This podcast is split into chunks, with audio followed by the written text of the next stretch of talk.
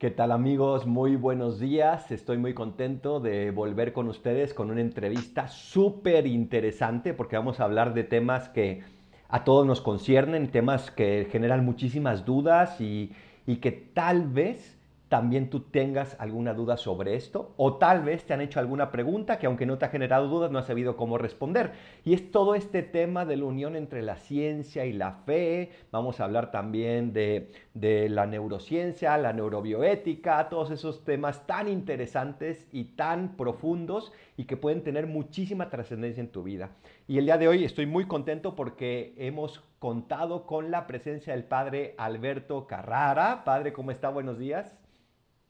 Buenos días, Padre Adolfo, muchas gracias. Un saludo a todos. Buenos días acá, pero buenas tardes por allá, porque el Padre Alberto nos está, se está conectando desde Roma. Él forma parte de la Academia Pontificia para la Vida, además de tener un doctorado en neurociencia y de ser profesor de filosofía, etcétera, etcétera, etcétera. Padre, vamos a comenzar antes de preguntarle un poquito más sobre usted, ¿por qué no, no nos guía una oración para encomendarnos en esta entrevista? Muy bien, en el nombre del Padre y del Hijo y del Espíritu Santo. Amén. Te pedimos, Señor, sobre todo en este momento, a pocos días de tu fiesta del Sagrado Corazón, de poder iluminar nuestra mente, de poder guiar nuestro corazón. Concédenos el don de tu Santo Espíritu y por intercesión de tu Madre, la Virgen Madre de los dolores, Madre de la misericordia, que nos conceda lo que más necesitamos, tener tus mismos sentimientos en nuestros corazones. Amén. Amén. Pues muchísimas gracias, Padre. ¿Quién es usted? ¿De dónde, de dónde es? ¿Dónde está? ¿Qué ha estudiado? ¿Qué hace? ¿Por qué le tenemos que entrevistar sobre estos temas? Etcétera. Bueno, yo soy el padre Alberto Carrara, como usted dijo. Eh, soy italiano. Nací en Padua, una ciudad del norte de Italia, cerca de Venecia. Y toda mi vida, desde cuando tenía seis años, tengo una gran pasión, que es la pasión para la ciencia, el microcosmo. Mi tío era un gran científico en la Universidad de Padua. Desde niño me llevaba a ver los ratoncitos, a jugar con todas esas cositas de la química, etcétera. Entonces yo entré en un instituto técnico, soy técnico de laboratorio. Desde los 14 años me apasioné química, biología, física. Después entré en la Facultad de Medicina de la Universidad de Padua, que es una de las grandes facultades muy importantes en el mundo de medicina. Crucé la Facultad de Medicina y me especialicé en algo rarísimo, que es lo de la ingeniería genética. ¿no? Mm. Y, y, soy doctor efectivamente en biotecnología médica y también esta situación de pandemia, mi tesis fue una tesis sobre los virus. Entonces conozco muy bien estos temas de la pandemia, el coronavirus. Yo trabajé sobre dos clases de virus, poliamavirus y los herpes. Cuando le da estrés, etcétera, los herpes producen algo muy molesto, ¿no? Y todo el mundo sabe qué es. Entonces estudié, todo eso y a la mitad, más o menos al final casi, de también de mi especialización, conocí los legionarios de Cristo y mi vida cambió, como pueden darse cuenta. Entonces entré muy, muy feliz a la Legión, pensando de dejar al lado todo mi mundo de la ciencia, mi pasión. Y estudié, me metí en noviciado, después tuve estudios humanísticos, para mí era todo un mundo, el griego, el latín, etc. Y después me pidieron especializarme en antropología y me especialicé, pero también empezó todo el tema de la relación entre el alma, el cuerpo, la mente, el cerebro. Y entonces entré todo en, todo este mundo de la neurociencia y en 2009, en nuestro Ateneo Pontificio Regina Apostolorum, nació un grupo de investigación. Eran neurólogos, neurocientíficos, psiquiatras que cursaron con nosotros la bioética y crearon, buscaron crear un grupo de investigación que se llama Grupo de Investigación de Neurobioética. Me invitaron y desde septiembre de 2009 eh, soy miembro de este grupo y eh, después de unos años me pidieron los coordinadores de asumir la dirección de este grupo. Entonces son años que dirijo este grupo, que ya no es solo un grupo italiano, sino un grupo internacional. Tenemos un grupo gemelo en la Universidad Nahuac de la Ciudad de México y otros grupos que colaboran con nosotros. Entonces un poco esa mi vida en resumen una pasión por la ciencia y de todo ahora la neurociencia, la genética y obviamente mi carácter sacerdotal, el amor a Jesucristo. Y efectivamente podríamos decir así que mi vida en pequeño ah, llevo estas dos banderas, dos alas, como dijo San Juan Pablo II, de la fe y la razón. Que siempre mis amigos me preguntaban cómo es posible creer y también ser un científico, creer en Dios y creer, entre comillas, en la ciencia, ¿no?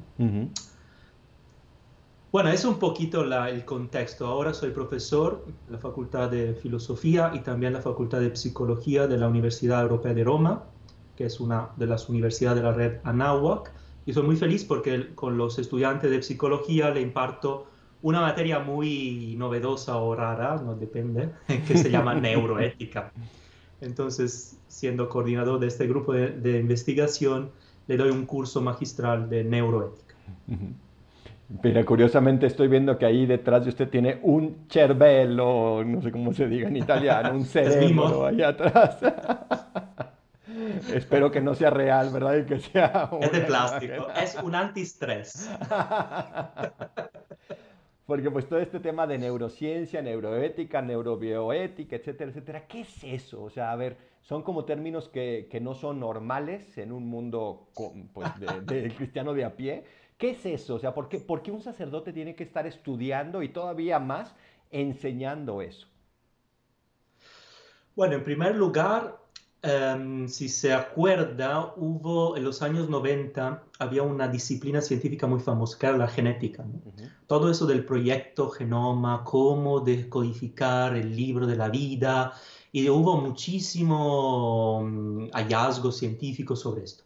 Y después pasamos a otra era, que, era, que es todavía la era de la neurociencia, es decir, Después que hemos decodificado cuál es el libro de la vida, nos dimos cuenta también que entre los órganos de nuestra corporidad, el que preside, regula todas nuestras funciones, de las funciones básicas, vegetativa, respirar, el comer, la digestión, etc., hasta la coordinación de las importantes funciones que nosotros llamamos también las funciones cognitivas, también las afectivas, las emociones, ahí está ese órgano misterioso todavía que es el cerebro. Más bien se tendría que hablar del sistema nervioso, que realmente es el sistema que permea toda nuestra corporidad.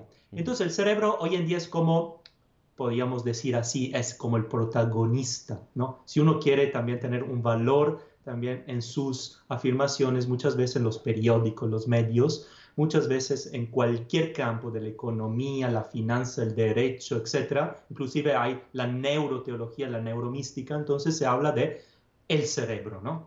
Y hay una especie de antropomorfismo, ¿no? El cerebro hace, el cerebro eh, dice, es culpa del cerebro, y es por el cerebro que hacemos esto y lo otro, ¿no? Entonces, realmente el eje y la clave de la reflexión antropológica contemporánea para mí es justo meterse a entender qué son las neurociencias. Las neurociencias son una parte del ámbito biomédico que estudia básicamente tres cosas. El desarrollo, la estructura y la función del sistema nervioso, en particular del cerebro. Esa del desarrollo, estructura y función es muy importante porque efectivamente nosotros somos como una unidad psicosomática desde cuando éramos una singular, única célula el cigoto, y crecimos, nos desarrollamos, ahí se va plasmando todo un sistema que efectivamente también tiene las huellas de nuestra, no persona, de nuestra personalidad. Y es tan importante el sistema nervioso que efectivamente la pandemia también que estamos viviendo, las condiciones de vida, etcétera, todo nos afecta. Y hoy hablamos de efectos genéticos y epigenéticos, otra palabra muy rara, ¿no? Para decir todos los factores, la nutrición, la condición de salud económica, social, ambiental en la que vivimos, que va, va plasmándonos en el bien o en el mal. Entonces las neurociencias como el marco interdisciplinario, porque hay muchísimas disciplinas dentro, que van de la neurología a la, psiquiatría, etcétera, que buscan dialogar. Entonces, en este diálogo con la ciencia, yo creo que la iglesia, sobre todo los sacerdotes, la Iglesia Católica tiene un papel, como siempre ha tenido un papel en esto. Si nosotros pensamos el desarrollo de la ciencia empírica, que hoy es como la nueva religión, ¿no? ¿Dónde, ¿Dónde nació la ciencia empírica? El método empírico del siglo XVI nació en un contexto básicamente cristiano, básicamente católico. Los grandes científicos también eran hombres de fe. Simplemente hago un ejemplo del ámbito de la genética. Si uno le preguntaba a cualquier estudiante de medicina o de biología, etcétera, quién es el padre de la genética moderna, diría Gregor Mendel. Y tiene razón. Pero hay una pequeña palabrita antes de Gregor Mendel. Padre Gregor Mendel, sacerdote, religioso, católico, que gracias también a su ambiente logró con el tiempo, la, su, su, forma de ser, etcétera, hacer estos grandes hallazgos que después llevaron a la formulación de las tres leyes de la hereditariedad de los caracteres genéticos del ser humano, sin conocimiento de cuál era la molécula que hoy sabemos, el ADN, que es la base molecular de estas hereditariedad de los caracteres. Entonces, hay todo un ambiente donde nace realmente el método empírico, la ciencia, y por eso es muy importante hoy en día que vivimos en un mundo muy secularizado, a veces ateo, a veces indiferente, rescatar, digamos así, y también potenciar este ambiente con los otros aspectos de la racionalidad, que es la racionalidad humana, la razón humana es tan amplia, es tan, podríamos decir así, es, tiene muchos matices, muchas dimensiones, de la cual no solo es la ciencia empírica, no solo es lo experimental, pero hay mucho más. Pero a ver, padre, entonces, se le ataca muchísimo a la iglesia que es irracional, que simplemente es fideísta, que va en contra de la ciencia, que no acepta las evidencias y claro que siempre saca la bandera del caso de Galileo Galilei, etcétera, etcétera. O sea, me está diciendo usted que todo este ámbito que estamos viviendo hoy en día tan fuerte de la genética nace en el seno de la iglesia, nace a fin de cuentas por un sacerdote que después obviamente pues se, se va multiplicando y va, y va germinando en otros lugares, pero ¿La iglesia entonces no está en contra de la ciencia? Mire, absolutamente no.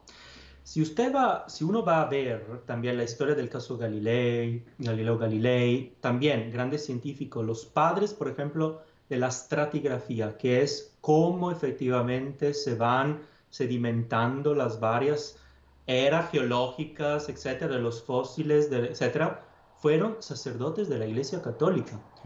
Los que empezaron todo el tema antes de Darwin eran miembros de la Iglesia Católica. Entonces, la Iglesia Católica no está contra de la ciencia, más bien siempre ha apoyado, piensen que los grandes científicos también, el padre, podríamos decir, de los, el patrono de los científicos, de los biólogos, es el maestro de Santo Tomás de Aquino, no sé si lo saben, hmm. que es el gran Alberto Magno, que era un gran biólogo, que era un gran científico en su época. Y ya habían intuido y ya había se había percatado de muchísimos factores del control del cerebro y del sistema nervioso sobre todos los aspectos anímicos de la persona humana. Estamos hablando del siglo XIII.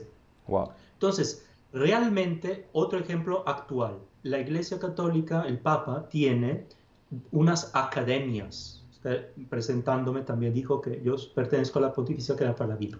Bueno, hay varias academias, como la Pontificia Academia para las Ciencias, que son antiguas academias de hace muchos siglos, que hoy en día cuentan con grandes premios Nobel para la medicina, para la ciencia, para la física, etc. A veces no creyentes, a veces ateos, agnósticos, que buscan colaborar con la Iglesia porque saben el valor, el digamos, el tesoro antropológico y ético de la iglesia.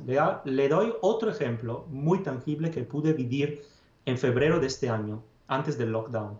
Entonces, organizamos como Pontificia Academia para la Vida unos tres días de un congreso con el Papa Francisco. Al final, él no pudo estar presente físicamente, pero envió un discurso sobre la inteligencia artificial.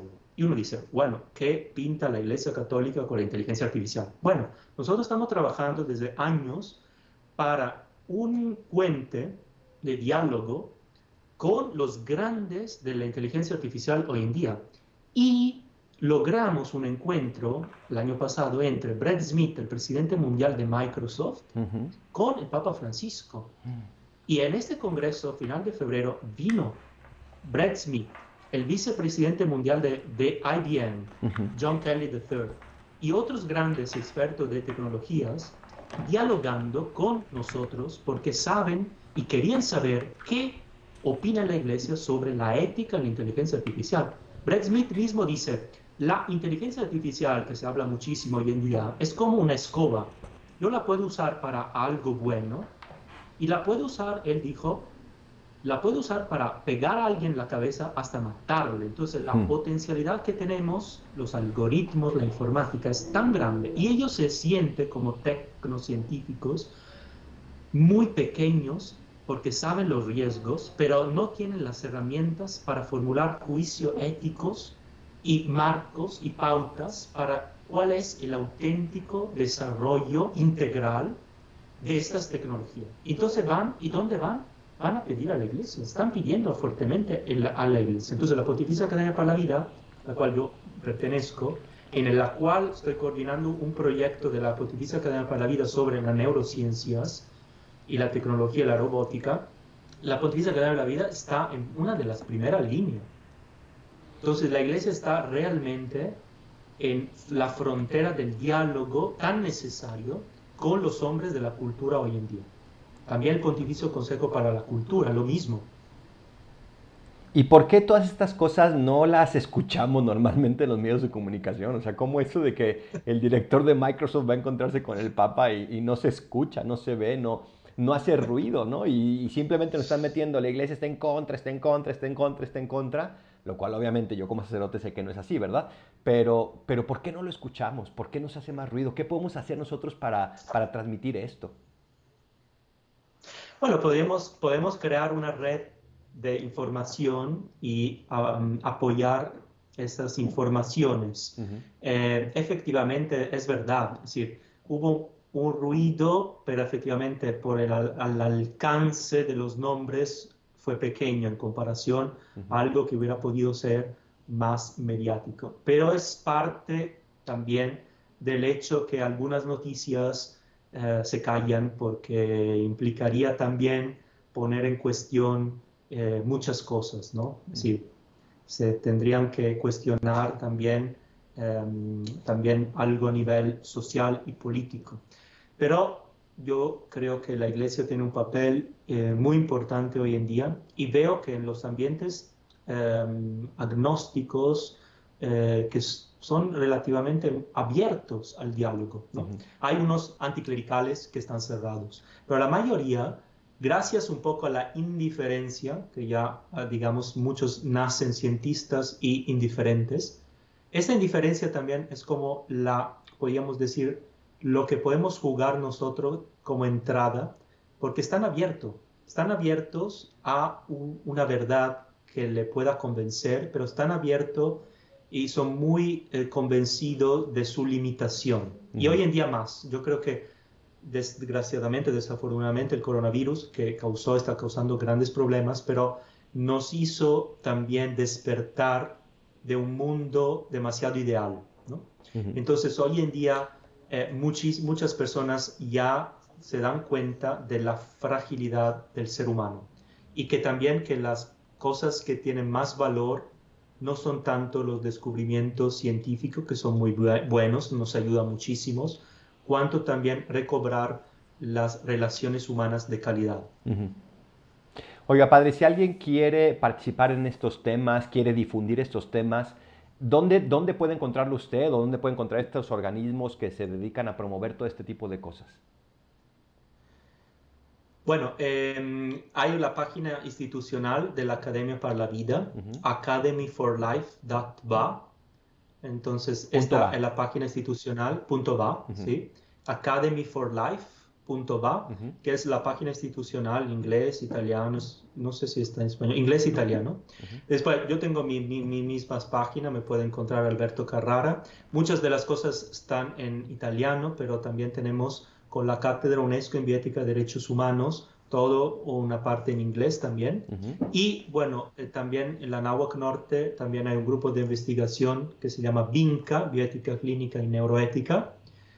Y, mm, y entonces puede encontrar varias cosas. Si le interesa el 23 de este mes, el 23 de junio en español, entonces haremos un webinar, lo podrá encontrar en la página Neuroscienza y Neuroética la página Facebook. En español habrá un webinar sobre la situación del coronavirus, el COVID-19, en los países de habla hispana, México, España, Argentina, Chile y Perú para estas veces, la perspectiva médico-clínica y bioética.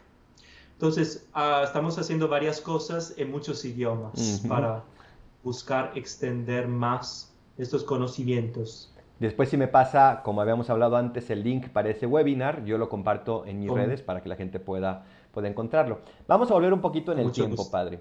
Eh, usted era un joven, bueno, sigue siendo un joven, pero era aún más joven, estudiando medicina, neurociencia, neurobiotecnología, o como, no, me acuerdo cómo, que, cuál es la especialidad, y está en un mundo académico, racionalista, podríamos decir que incluso reacio a la fe.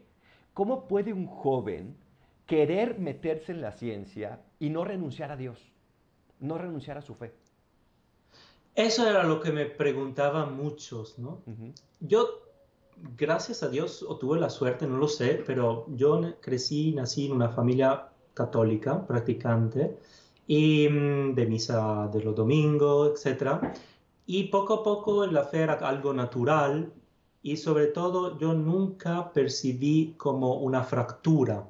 Para mí más y más me apasionaba el microcosmo, que era entrar, a algunos le, le encantan las estrellas, etcétera, el macrocosmo. A mí me encantaba entrar en la célula, en los genes y, entrar ahí, el microscopio electrónico, la genética, tal. Y más y más me apasionaba de este mundo y más y más encontraba un orden. ¿no? Un orden, no era un caos, era un orden, había una belleza, había una estructura, había realmente, uno podía formular unas hipótesis y después preguntar a la materia biológica y cómo le contestaba con los resultados, ¿no? Y eso es parte de encontrar que la naturaleza tiene una racionalidad, hay un logos, ¿no? Hay un logos que no somos nosotros a, a poner, sino que lo descubrimos. Entonces, para mí era la maravilla de cuanto más crecía mi pasión para la ciencia, también esto me daba la base para alabar más a Dios, porque yo sabía que eso lo había pensado alguien que era mucho más grande que nosotros. No, podía ser un hombre, obviamente, no podía ser el caso, porque el caso es como algo que, como, y después es tan ordenado. La casualidad, la casualidad en español. La casualidad, claro, la casualidad. Y después sale de la casualidad algo tan ordenado, tan estructurado, tan hermoso, ¿no? Algunos se emocionan, yo me emociono para ver la, la, organización. Si uno estudiara, por ejemplo, este el coronavirus, cómo está estructurado, cómo está, es complejo, es un virus, es la cosa más pequeña, casi ni viva, del, pero tiene una estructura, una complejidad, etc. Uno dice, wow, es una, algo, ¿no? Que alguien ha pensado y no lo pensé yo. Esa era la cosa, no lo pensé yo y no lo pensó ni otro hombre Alguien lo tenía que haber pensado. Y eso me, me acercaba más. Pero yo entendía que había un problema con los que me preguntaban, efectivamente, ¿cómo es posible que tú puedas creer, etcétera? ¿Por qué? Porque ahí, después lo descubrí en mis estudios, en el fondo la mentalidad no es la, la razón, es el racionalismo.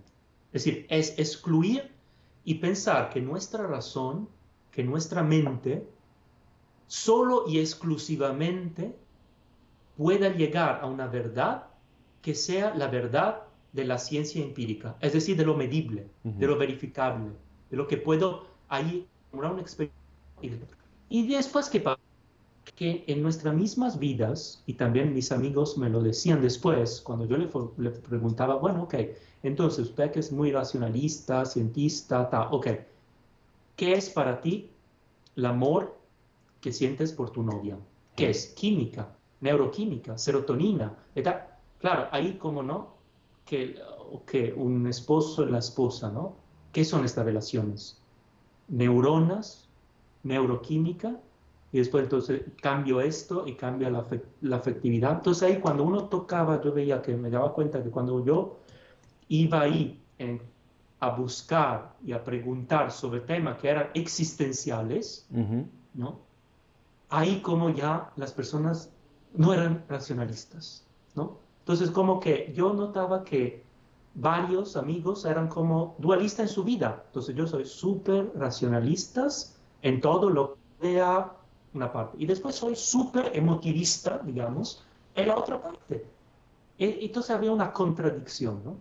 Entonces para mí la cosa más coherente era la integración. Es decir, ciencia y fe, la razón y la fe no son, no están en guerra entre ellas, sino que son como las dos caras de una misma medalla. Son dos formas distintas de nuestro conocimiento humano. Claro, después de la fe religiosa hay también un don, ¿no? Un don. Pero también hay una fe humana. Entonces, eh, y que después en esta fe humana es la precomprensión o la, digamos, la puerta de entrada a la fe como don en la fe religiosa. Entonces yo veía más coherente una visión de las dos caras de una misma medalla y así no me sentía dividido. Sí, eso es bien importante, ¿no? Porque vivimos en una época, a fin de cuentas, cartesiana, donde tenemos que dividir todo, ¿verdad? Perfectamente. Entonces, una cosa es fe y otra cosa es razón. Pero es como, se me ocurrió este ejemplo, ¿no? Es como si mi mamá me viera a mí como sacerdote o como hijo, ¿no? Pues es que yo soy el mismo hijo de mi mamá, que además soy sacerdote, no tengo por qué hacer una diferencia, ¿no? Porque es muy fácil poner esa dicotomía y decir que la fe no es la razón y por lo tanto la fe es irracional. O la razón no es la fe y por lo tanto la razón no necesita de la fe. ¿no? ¿Cómo a un joven que está con estas dudas, que, que, está pensando si de verdad vale la pena conocer más a Dios, si le va a ayudar en su vida racional, en sus estudios, ¿qué consejo le daría usted si está con esas dudas? Si, si no sabe si lanzarse o no, si seguir profundizando a la par en la ciencia y en la fe, ¿qué puede hacer un joven que esté en una circunstancia así? O un adulto también, porque a todos nos puede pasar. Mire, así, así, yo diría que le preguntaría o le retaría como un reto, ¿no? ¿Qué vas a ganar más? En sentido, si, tú, si tú eres simplemente racionalista y cree, porque es una, también es una fe en la ciencia, ¿ok?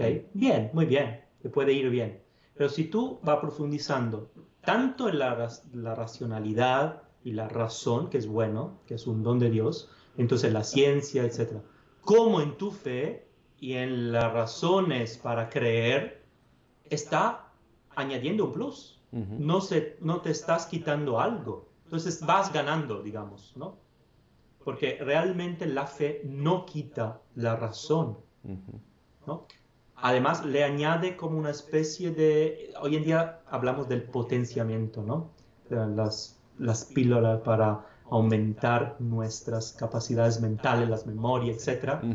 Y entonces, un poco así, si quieren, un poco en broma, pero la fe es como el potenciante, si puedo decir así, de la razón.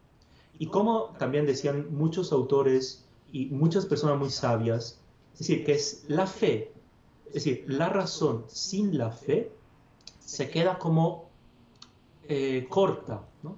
Se queda como, como simplemente una cara de la medalla. Usted no está viendo, es como ver, efectivamente, como ahora vemos simplemente una cara de la luna, ¿no? No estamos viendo la otra.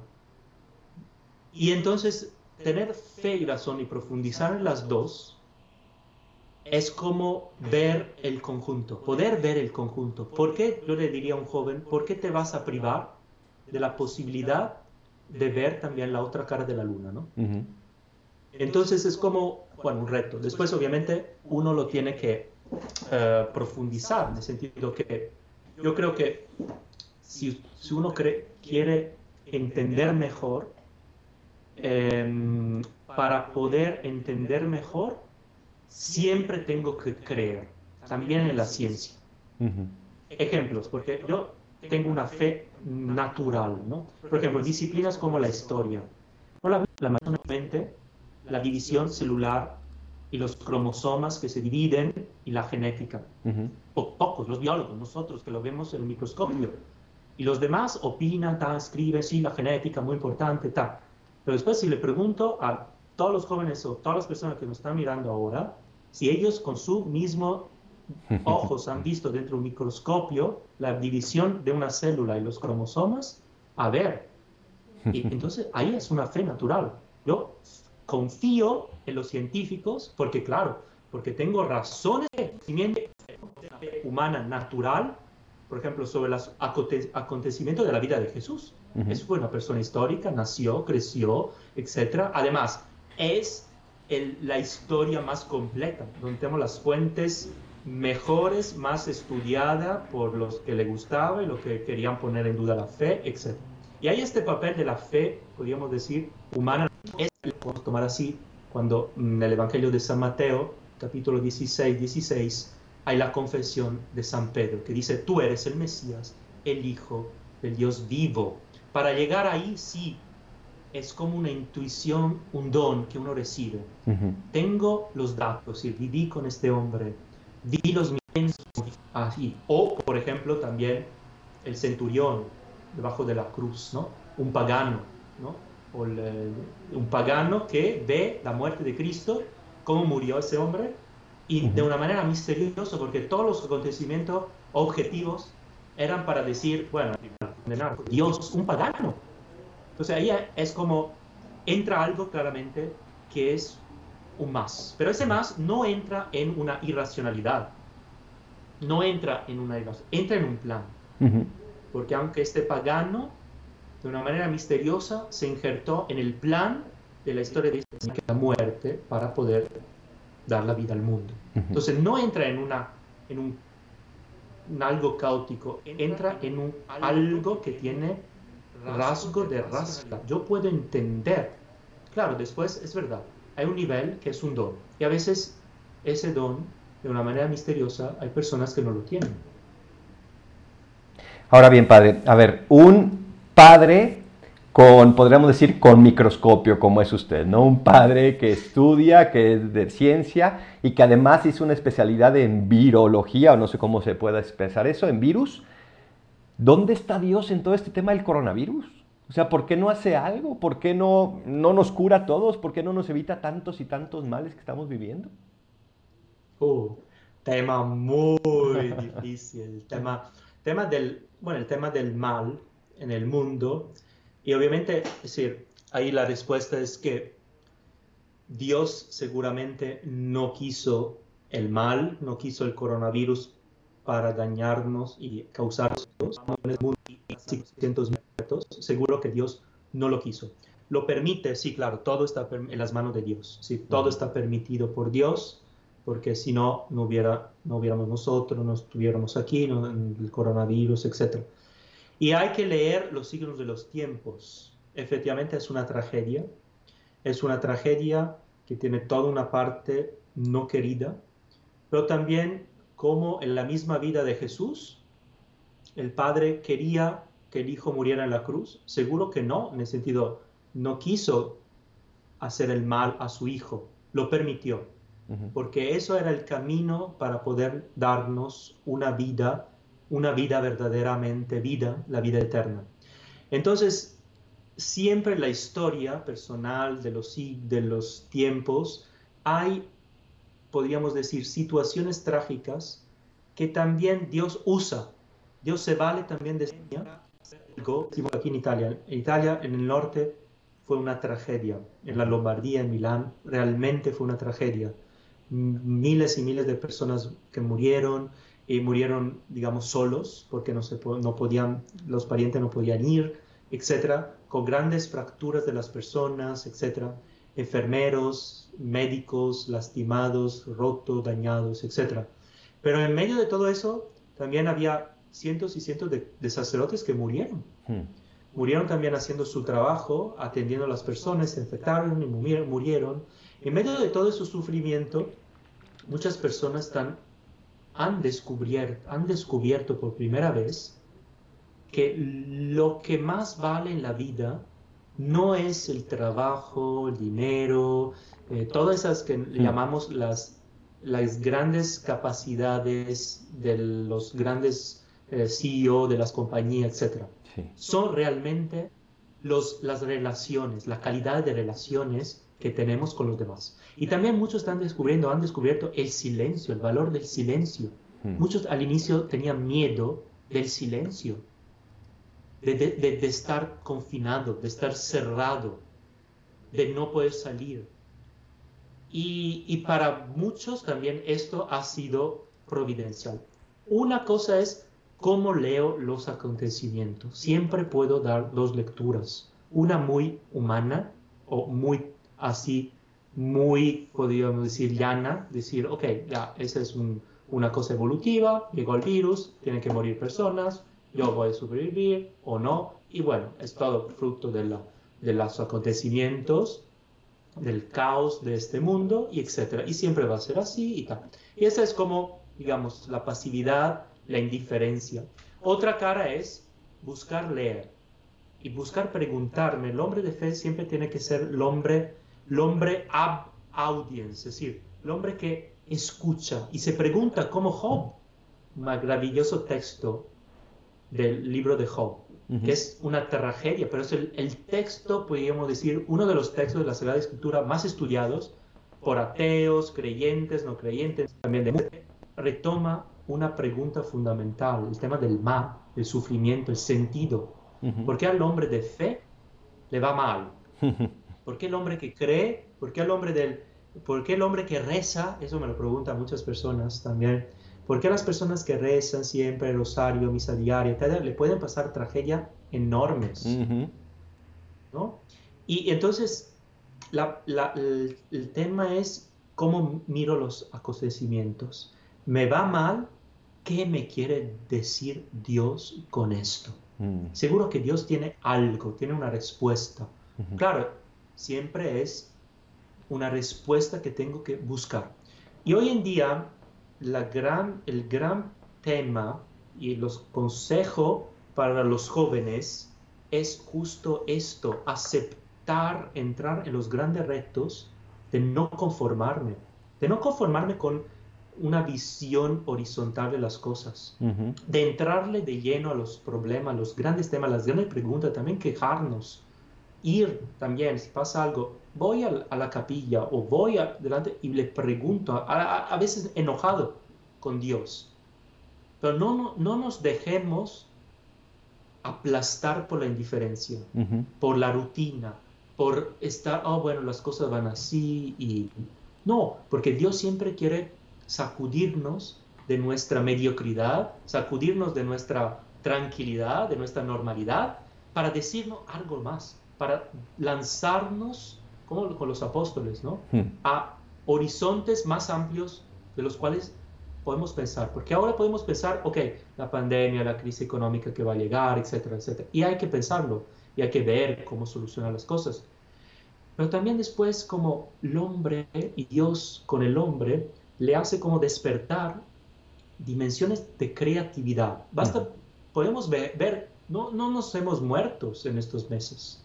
Inclusive han despertado en muchísimos ideas, soluciones, todo eso de la, cómo estamos hablando ahora nosotros, la tecnología, idear cosas para mantener una interrelación vital, porque somos seres de relaciones, realmente es una maravilla. Abrió horizontes inesperados. Nos hace también vernos mentalmente de los daños del encerramiento, del miedo, ¿no? Todo lo que llamamos también en el ámbito psiquiátrico los post-traumatic stress disorder, todos los factores de estrés que seguro han afectado a todos, pero esas medidas de salir y en vez de encerrarnos nosotros mismos, también pensar en los demás y, y mantener relaciones y buscar estrategia para no pensar demasiado en los problemas, eso nos va ayudar en largo plazo. Padre, vamos a ir abriendo el micrófono, por decirlo así, a las personas que están aquí acompañándonos, ¿no? Eh, voy a comenzar a hacer algunas preguntas que están poniendo en los comentarios. Aquellos que quieran hacer, escríbanlas por ahí. Vamos a hacer, lamentablemente, solo algunas porque no alcanzamos a hacer todas. Pero le voy a hacer una que hace María José. ¿Qué hacer cuando sentimos que el conocimiento nos empieza a alejar de la fe? ¿Debo de tener miedo? Mm. Eh, yo diría, hay que distinguir si ese conocimiento me lleva a poner dudas, en sí no es malo. El problema es si yo no voy resolviendo las dudas, me quedo en las dudas y esas dudas me pueden llevar a alejarme de la fe. Las dudas hay que tenerlas, no son malas en sí, son ocasiones para crecer más en la fe. Necesitamos dudar, pero no para quedarnos en la duda, sino para excavar más y encontrar lo que decían, encontrar las razones para creer, las razones para dar razones para creer. Entonces, cuando yo percibo que me estoy alejando de la fe, yo, le, yo diría, o he buscado mal, o la respuesta que tengo realmente me la tengo que replantear para ver dónde hay un conflicto o puede haber un conflicto. Porque muchas veces me puedo alejar o, puedo percibir de alejarme de la fe cuando también estoy realmente más dentro de la fe. Por ejemplo, hago un ejemplo, ¿no? Eh, pasamos, Dios permite que pasamos por pruebas o momentos donde no sentimos, no percibimos, ¿no? Es una dimensión del conocimiento, la experiencia. Y a veces somos como secos, ¿no? También los grandes místicos santos pasaron por momentos de sequedad. Y eso no significa que estoy dudando, no significa que no tengo fe. Puede ser que emotivamente y sensiblemente, realmente estoy convencido que me estoy alejando o he perdido la fe. Pero la realidad podría ser que realmente estoy en una etapa de crecimiento de la fe, en la fe. Entonces yo creo que hay que distinguir esos niveles y entonces también la calidad del conocimiento y cómo se, cómo se, eh, cómo recibo y selecciono mi conocimiento. Es claro que si yo solo leo autores como Dan Brown, y autores que filtran, ponen todo en cuestión y usan sofismas y me, me cuenta la verdad a medias, etc. Claro, si yo me estoy alimentando de esto, obviamente voy a terminar ah, muy probablemente a no creer o a poner en duda muchísimas cosas. Pero hay que alimentarse, no, no, quiero decir de no leer Dan Brown, pero si yo leo Dan Brown y después en esta particular no profundizo esto, ta, ta, ta, entonces el panorama aumenta. Yo puedo profundizar más y entonces encontrar realmente razones para creer. Preguntan aquí si el, el, conocimiento científico tiene un límite y están hablando de la virtud de la estudiosidad de la cual habla Santo Tomás de Aquino. ¿Cuál es el límite del conocimiento científico? O sea, ¿tenemos que dejar de investigar en la fe si comenzamos a dudar de ella? De investigar, perdón, en el tema de la razón si comenzamos a yo diría que no, en el sentido que todo conocimiento es bueno, ¿no? Sí, el, conocimiento em, es una parte de nuestra naturaleza, ¿no? Y entonces es en sí bueno. Y toda forma de investigación de por sí aumenta el conocimiento y es bueno. El tema es cuando este conocimiento siempre yo lo puedo usar para algo, muchas veces el conocimiento científico siempre está en función de la praxis y de la acción. ¿Qué hago con este descubrimiento? Entonces, ahí está, ahí viene. Yo lo puedo encauzar y así viene la, entra la libertad humana, también la política, etc. Entra, yo puedo encauzarlo para algo que realmente va a beneficiar no simplemente todo el hombre, con una visión integral sobre todo el hombre, todas las dimensiones del humano, pero también para todos los hombres, de una manera que entre también lo que hoy llamamos la equidad, ¿no?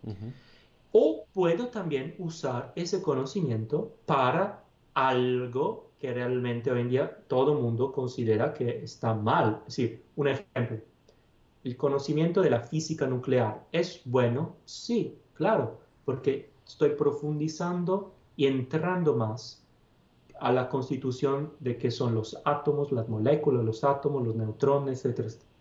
Muy bien, y eso crece el, el conocimiento y lo puede usar después para un desarrollo bueno de la energía, pero también lo usamos y lo hemos usado para destrucción masiva, las bombas nucleares.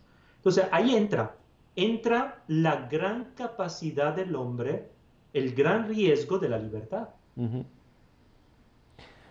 Y la libertad siempre es algo que tenemos que respetar y que tenemos que aprender a utilizar, a vivir correctamente. Aquí Rosario pregunta, ¿cómo le hago para vivir más profundamente mi fe cuando mi mente no deja de hacerme preguntas de todo aquello que la razón no puede explicar? Bueno, está ya viviendo la fe.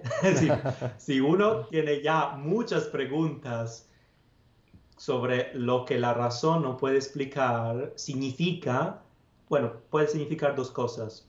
O que estoy loco, ¿no? Entonces, que estas preguntas sean preguntas sobre un objeto inexistentes, ¿no? como cuando uno tiene alucinaciones, ¿no? O yo diría que la opción es la segunda. Esas preguntas surgen porque realmente hay cuestiones que la razón, digamos, se queda y necesitamos efectivamente el otro tipo de conocimiento, que es el conocimiento de la fe. Porque podríamos decir que son tres las grandes vías de conocimiento. Un poco ya lo había dicho, pero tres son los grandes conocimientos humanos. La vía de la experiencia, y es siempre la experiencia es inmediata.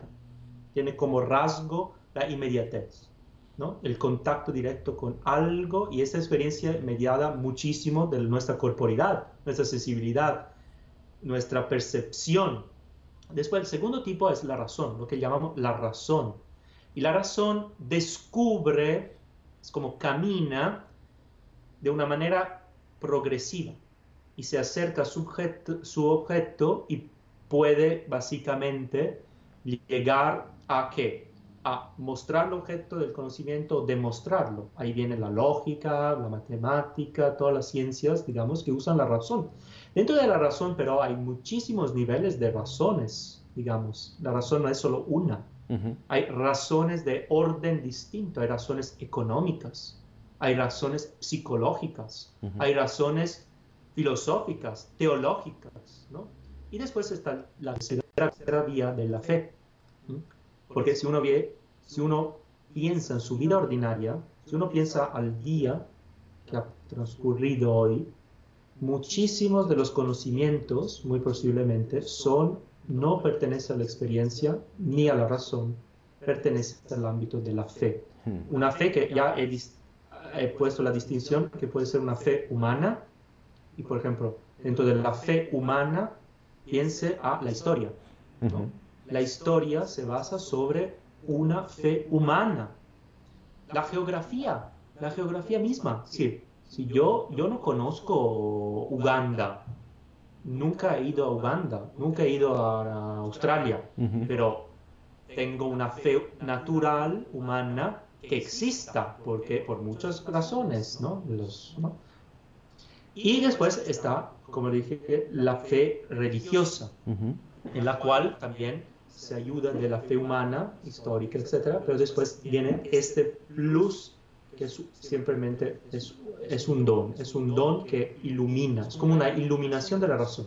Pero no, estas tres líneas de conocimiento son rasgos del mismo conocimiento humano, que está llamado a la integración de estos tres, podríamos decir, facetas, la experiencia, la razón y la fe. Entonces, no es que la fe sea algo que viene de lo alto, como un plus desde fuera, claro, sí, Dios tiene que dar el don de la fe teologal, muy bien. Pero ese don de la fe teologal se injerta en una estructura natural de estas tres vías, experiencia, razón y fe. Porque si no tuviera esta estructura de base, entonces no sería posible que todos los hombres pudieran, pudieran creer. De hecho, todos los hombres están llamados a creer, porque tienen una estructura básica para creer. Es que es muy interesante eso, eso que dice. Vuelvo a insistir, vivimos en una sociedad cartesiana que nos hace pensar que hay que dividir todo perfectamente y separarlo, cuando en verdad nosotros somos una sola persona que puede tener fe y que puede tener, o sea, dentro de la misma persona tiene fe, tiene razón, tiene experiencias, tiene sensibilidad, tiene, etcétera, etcétera, ¿no? O sea, no seamos tan fríos en todo eso, intentando separar cada cosa como si fueran cosas distintas, porque somos una sola unidad que se aproxima como una sola unidad, como una persona, a todos estos temas. Usted es profesor de psicología. Y también... Sí, dígame. También una cosa que usted dijo, Padre Adolfo, de la frialdad, porque aquí también algunos pueden pensar que el conocimiento sea solo frío, pero el rasgo del corazón es muy importante en la experiencia, razón y fe. La parte afectiva, emocional uh, del corazón no está separada cartesianamente, efectivamente. Es parte de todo eso. Porque es parte de nuestra experiencia. Entonces, podríamos decir así que las emociones, los afectos, son el, es el color, son los tags, digamos que ahora les gustan todos a poner los tags, son como los, los colores que le doy, las etiquetas, perdón, bueno, las etiquetas que yo le voy a dar y que tengo que darle a la experiencia, a mi experiencia, a mi razón, a mi fe. No puede, yo quería, yo me atrevo a decir que no puede haber una fe sin vida afectiva, sin vida emocional. No puede haber una razón sin vida afectiva, sin vida emocional. No puede haber experiencia verdadera humana sin una vida afectiva y una vida emocional. Porque, son, porque esa es la estructura del hombre integral. Hoy en día efectivamente buscamos como, o la sociedad a veces nos pone como una contra la otra, la razón contra el corazón, el cerebro contra el corazón, eh, las emociones contra la, racionalidad, la voluntad contra los afectos y tal, como si fuera una, una batalla, una guerra entre todas esas cosas, cuando, cuando efectivamente nosotros necesitamos integrar y ver que el todo va en conjunto. Obviamente ese reto es esto, de ver, no solo ver, y vivir una integración que no nos divida también aquí, porque como yo pienso también voy a vivir. De hecho, me llama mucho la atención porque usted comenzó diciendo que desde chico usted tuvo una pasión por la ciencia, o sea, le apasionaba la ciencia. Entonces, pues ese es el mundo emocional que me lleva a meterme en ese mundo también racional, ¿no? Y efectivamente, pues tienen que ir también juntos porque somos una sola persona. Usted es profesor también de psicología. Aquí pregunta eh, esta día, no, este Mirna Pregunta, psicología y religión llevan a la introspección. ¿Cómo puede un terapeuta ligar ambas? ¿Debe separar la fe o cómo ligarla? Bueno, obviamente el terapeuta tiene su em, disciplina y también tiene su escuela de psicoterapia, etcétera, y su método. Y obviamente ahí tiene que ser muy profesional, porque como decir, el cirujano tiene su método, no es que la fe, digamos, le diga si tiene que cortar aquí o allá o al psicoterapeuta tiene que aplicar eso. Pero tampoco, sí, entonces hay que mantener, obviamente, las adecuadas distinciones, ¿no? Si yo soy un profesionista, actúo como un profesionista. Obviamente, pero yo soy un, profesor, bueno, no yo, porque yo no, no practico psicoterapia, yo doy, clase a los, a los psicólogos, pero si fuera un psiquiatra, un psicoterapeuta católico, también eso me puede ayudar a entender más, a empatizar, muchas cosas que puedo hacer y puedo darle un plus, un un plus muy importante en la calidad de las relaciones como psicoterapeuta, por ejemplo, porque además de verlo como un paciente, lo veo como un hijo de Dios, una persona que puedo ayudarle con mi disciplina, con mi ciencia, etc. Y entonces mantener un poco esto, pero también hay todo el efecto positivo de la fe y de la, yo diría, de la religión en el ámbito psicoterapéutico. Acabamos de publicar un artículo en Neuroscience Letter eh, hace dos meses con eh, nuestro laboratorio de, de, neurociencias clínicas de la Universidad Europea de Roma y donde eh, mm, estamos poniendo de manifiesto los que se llaman los correlados neurales de la experiencia religiosa.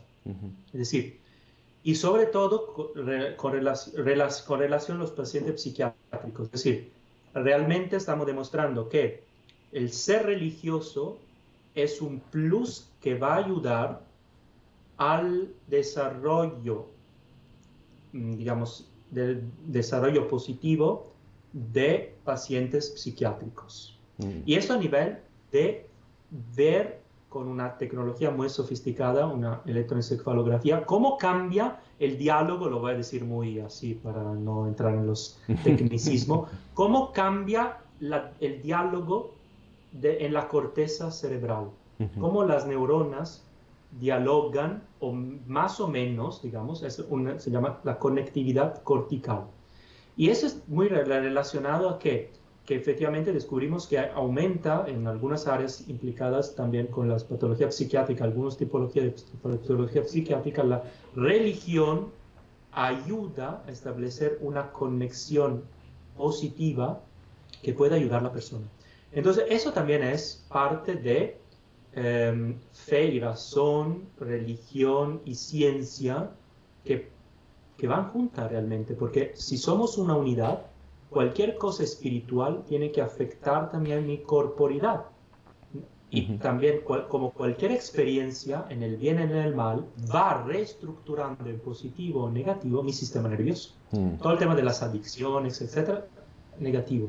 Todo el tema también positivo de la oración, la mística, etcétera, en positivo. Desafortunadamente, tenemos un subgrupo de investigación sobre neurociencia y espiritualidad, porque desafortunadamente los estudios neurocientíficos que tenemos hoy en día, la gran mayoría, el 98% de neurociencia y espiritualidad, son de tradiciones orientales, hmm. budismo, etc.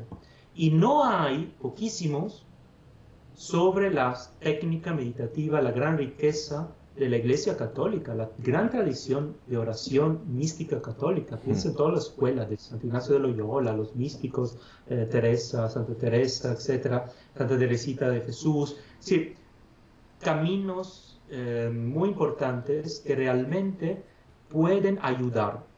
Tenemos en nuestro grupo varios clínicos que son expertos paliativistas, es decir, los médicos clínicos expertos en estados alterados de conciencia, que también ayudan a las personas terminales. Hmm. Y también las ayudan a, través de técnicas psicoterapéuticas, como por ejemplo la, mm, la, hipnosis introspectiva, la autohipnosis, la hipnosis cognitiva, como se llama en el ámbito, que son formas, la vehiculan como forma de automeditación, autorreflexión, autointrospección si uno lo pone en paralelo a la experiencia, por ejemplo, de San Ignacio de Loyola, es maravilloso, hmm. porque la decodifica de, su camino de conversión, que dio después los ejercicios espirituales, es increíble, porque después se puede aplicar a cualquier hombre, pero también puede tener un respaldo y podría valerse hoy en día, solo que es un trabajo que se necesita también dinero, fondos de investigación, etc. Se podría valer de qué pasa por qué Santo Ignacio describe esto, por qué pone este ejercicio, etc. Y cómo esto afecta nuestro sistema nervioso. Yo le doy un ejemplo, Padre Adolfo. Yo estoy seguro, por mi misma experiencia personal, de que de cuando soy religioso, todos esos años, de la meditación, de la oración, de una vida ascética, etc., mi percepción del dolor ha cambiado muchísimo. Es decir, es decir, mi margen de percepción del dolor ha aumentado. Y eso lo, lo vivo de una manera experiencial, desde hace 20 años, digamos, ¿no? Entonces, obviamente, porque cualquier cosa, como la meditación, la oración, la contemplación, etcétera, etcétera, un ritmo de vida, etcétera, tiene que, tiene que tener un efecto en mi corporidad, ¿no? En el bien, en este caso, creo, pero también piensen los jóvenes, etcétera. todo lo que efectivamente a veces hacemos o hacen de una manera, sí, un poco así irracional, etcétera, que después puede perjudicar su futuro y su vida. Claro. Y ahí entra nuestros estudios de neurociencia y neurobiética. Son muy prácticos porque, le pongo el ejemplo, la neuroética empieza en los años 70 justo con problemas donde se aplicaba a la población una unas técnicas de neuromodulación, es decir, para que los niños pudieran caminar en cuanto antes, mm. sin, una, sin una comprensión que era un daño realmente. Mm. Hoy en día, los estudiantes que abusan de psicofármacos para poder estudiar más, más horas, con más eficacia, etc., no se dan cuenta que están usando sustancias para personas enfermas cuando ellos son sanos, de las cuales no sabemos los efectos a largo plazo de este uso.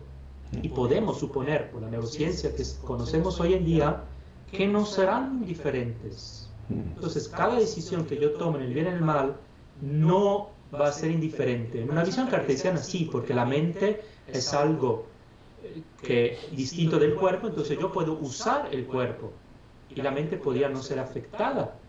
Pero una visión realista, unitiva, cristiana, de una antropología cristiana, no es así. Hmm. Yo no solo tengo un cuerpo, yo soy mi cuerpo. Hmm. Entonces no puede ser indiferente, nada puede ser indiferente. Y nada tiene que ser indiferente, sobre todo para los cristianos. Padre, me está encantando muchísimo esta charla. Lamentablemente llevamos ya una hora. Aquí siguen habiendo preguntas y preguntas y preguntas. Voy a, vamos, a ir concluyendo y ojalá que próximamente podamos tener otro encuentro. Pero preguntan aquí, ¿qué opina, qué opina usted de la famosa programación neurolingüística que está tan en boga y tan famosa? Eh, hay que tomarla con eh, medida y, hay que mm, discernir, es decir, hay que, hay cosas muy buenas de la programación neurolingüística, pero también hay que, um, yo diría, ser guiados por algunos expertos realmente de neurociencias, de neurociencia, es decir, porque si no hay un riesgo ahí, que hay una mezcla de, de corrientes psicológicas, eh, sobre todo hay algunos rasgos comportamentistas que pueden tener unos problemas. Y así, así, digamos, la neuroética entra a la evaluación también de la interpretación de las mismas neurociencias. No es indiferente la visión que yo tengo también de qué es el cerebro y el sistema nervioso. Y yo pienso que el cerebro y el sistema nervioso es un mecanismo, un mecanicismo, que el cerebro son como ruedas, circuitos, etc. Claro, puedo tener unas consecuencias. Y efectivamente el cerebro no es un mecanismo, no es una rueda, no es una, eh, un, un, hardware. Y es biología y es una realidad muy compleja, dinámica y altamente plástica. Entonces la programación neurolingüística tiene algunas ventajas, pero también hay que siempre ver cuál es, quién me la propone, uno, yo diría, quién me la propone, y qué, qué expertise y qué, digamos, profesionalidad tiene y qué modelo antropológico de base tiene. Eso diría. ¿Qué visión Mm, del, del, mismo cerebro y de la misma, porque neurolingüística, de la misma interpretación del cerebro que tiene la, la precisa corriente neurolingüística, porque hay muchas escuelas. Entonces, ahí es fundamental entender qué visión del cerebro y el sistema nervioso tienen. Y eh, básicamente yo le puedo decir que hay cuatro grandes modelos, el cual el último, el que yo propongo, el que es más realista, pero el primero es el, mecanicismo que ya dije un poco. Segunda una, es una, una visión funcionalista. Cuarto es una función conexionista. Y la quinta es la visión organísmica, biologista. Y yo me inclino a la cuarta porque es la más realista. Las tres más apuntan a una visión cartesiana que hoy, para los amantes de la cinematografía contemporánea, a mí me encantan las películas del así llamado transhumanismo, de Avatar a las mm. últimas series Netflix sobre... Em, hay una última que buenísima, se llama Upload, ya la vimos todas, son 10 con Amazon Prime. Mm. Y también había otra que se llamaba Altered Carbon el año pasado. Y uso mucho la cinematografía también en mi curso. Las primeras tres interpretaciones la podemos resumir con el lema de Altered Carbon, la serie Netflix del año pasado. Tu cuerpo no es lo que eres, lo puede cambiar, intercambiar como la piel de una serpiente. Esa es la frase del transhumanismo contemporáneo. Hmm. Es la ilusión que el cuerpo es algo externo, extrínseco, accidental, también el cerebro, y yo no soy mi cuerpo, tengo un cuerpo, y entonces yo puedo cambiarlo, y ese es el gran sueño, yo diría, la panacea y la ilusión de los que quisieran vivir eternamente. Eso podría para Adolfo dar pie a toda otra charla de los así llamados transhumanismo contemporáneos, que realmente muchos piensan así, ¿no? Yo soy este yo que habita accidentalmente hoy en esta corporalidad, pero la ciencia, la neurociencia, la tecnología, la robótica un día logrará que decodificar de mi cerebro mi personalidad con las memorias, etcétera, etcétera. Eso lo lograrán ser digital y eso, esa información digital vivirá para siempre ¿dónde? En la red. Hmm.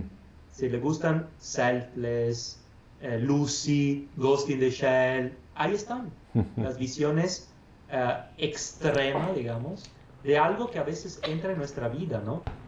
efectivamente pensamos que el cuerpo no, es realmente lo que soy. Y lo podía cambiar como cambio la ropa la mañana, como cambio mi hábito, puedo cambiar también ¿no? Eh, mi cuerpo y que no me va a afectar. Pues este el, el matiz también que tenemos que recobrar una visión unitiva, unitaria de lo que somos, ¿no? Somos una unidad psicosomática. Entonces no puede ser indiferente como unidad psicosomática la integración de los dos aspectos, que otra vez vuelve todo el tema, ¿no? De la razón y fe, corazón, emociones, somos toda una unidad. Dividirla significa después dividirnos y crearnos problemas, problemas que después también llevan la vida práctica. Es decir, yo pienso de ser uh, una especie de información que accidentalmente vive en una corporalidad biológica, pero un día podría estar en un, un cuerpo como por ejemplo ¿no? un cuerpo de, un robot. ¿no? quien conoce eh, también todo el desarrollo de la robótica hoy en día. ¿no? Entonces, claro, voy a actuar de esta manera, con unos efectos que no son indiferentes. Fíjate qué interesante. A mí me, apasiona y he estudiado eh, en cierta medida la teología del cuerpo de San Juan Pablo II. Y precisamente eso es lo que él defiende, ¿no? que obviamente es lo, que la iglesia defiende. Es integridad entre lo que somos. No somos cuerpo y alma, sino somos seres humanos. ¿no? Y tanto lo somos que de hecho la iglesia tiene el dogma de la resurrección de los cuerpos, es decir, tenemos que volver a retomar nuestros cuerpos para ser plenamente quienes somos, ¿no? Entonces yo creo que ahí también la, neurociencia tiene mucho que aportar, ojalá que algún día haga hermandad con la teología del cuerpo y se pueda también profundizar en estos temas, ¿no? Sí, sí, sí. Padre, pues muchísimas gracias, de verdad, de corazón, por esta entrevista. Sin duda a mucha gente nos ha ayudado mucho y ojalá que próximamente podamos ver otros temas. Han hecho muchas preguntas aquí, por ejemplo, de bioética, ese puede ser también otro, otro tema para, para después, ¿no? Le invito, si quiere darnos un mensaje final, un consejo final y su bendición sacerdotal para despedirnos.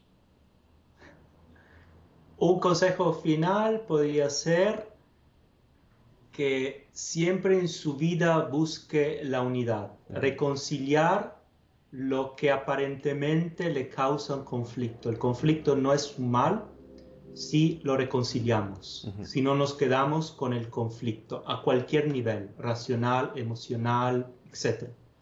Entonces, con eso, el Señor esté con ustedes. Y con tu espíritu.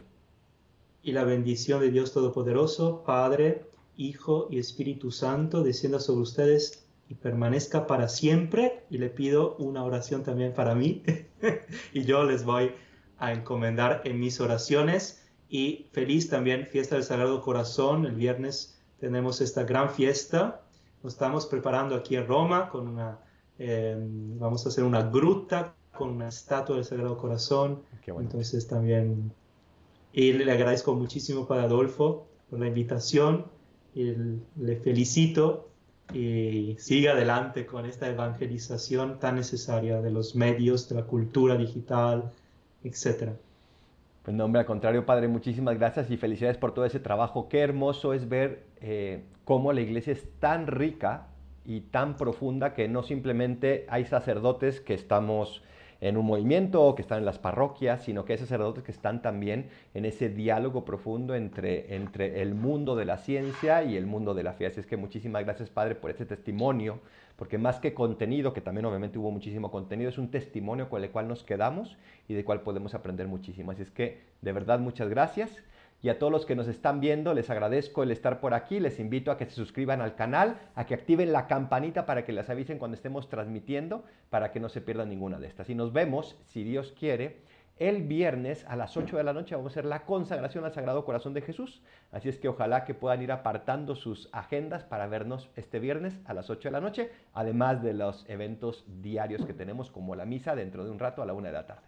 Muchísimas gracias. Soy el para Adolfo y es el para Alberto. Recen por nosotros porque nosotros rezamos por ustedes. Bendiciones.